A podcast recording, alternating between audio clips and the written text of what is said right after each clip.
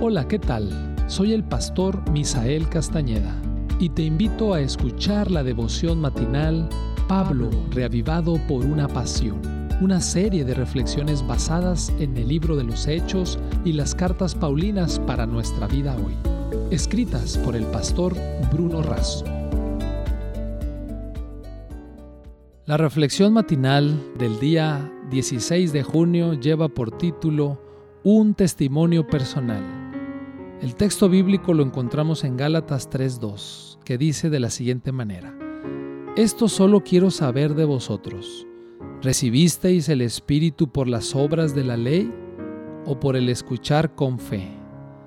En los 70 versículos de los capítulos 3 y 4 de Gálatas, tenemos el mensaje más fuerte de Pablo defendiendo la salvación por la gracia y la justificación por la fe advirtiendo y amonestando contra el legalismo.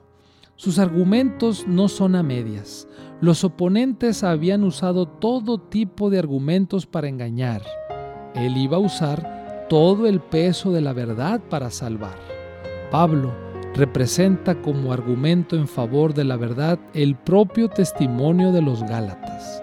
Ellos se volvieron creyentes al mirar al Evangelio y se volvieron insensatos al dejar de mirar el Evangelio.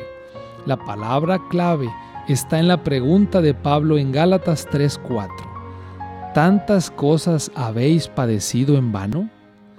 El apóstol había acompañado a esos creyentes en sus primeros pasos. Sabía de su experiencia transformadora y cómo habían salido de las tinieblas a la luz admirable del Evangelio. ¿Y ahora? La llegada de los legalistas fascinó a los Gálatas. Pablo los trata de insensatos, no en el sentido de inicuos, sino en el sentido de espiritualmente atrasados. Pablo fortalece su argumento al decir que habían visto al Cristo crucificado y que oyeron, creyeron, obedecieron y nacieron en la familia de Dios. Así como lo indica el versículo de hoy, la mención a recibir el Espíritu Santo aparece 18 veces en toda la epístola. ¿Esa recepción fue por fe o por obras? Desde luego que fue porque creyeron y el Espíritu Santo los llevó a Cristo. En el jardín del Edén estaba el árbol de la vida. Todos los caminos del jardín conducían allí. Por culpa de nuestro pecado perdimos nuestro acceso cuando la cruz de madera levantó a Cristo en el Calvario, como la vieja serpiente en el desierto, el árbol de la vida escondido quedó a la vista de todos. Hoy hay un solo camino al árbol de la vida, y ese camino es Cristo. Insensatamente los Gálatas miraban hacia otro lado. Mi querido oyente, ¿hacia dónde estás mirando? Por favor, mira a la cruz. En el don incomparable de su Hijo, Dios rodeó al mundo entero con una atmósfera de gracia tan real como el aire que circula en derredor del globo.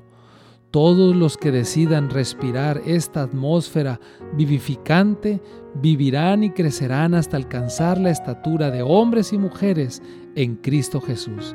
Esto nos recuerda lo que dice el libro El Camino a Cristo en la página 68. Yo espero que el día de hoy puedas tener el deseo de seguir sirviendo al Señor.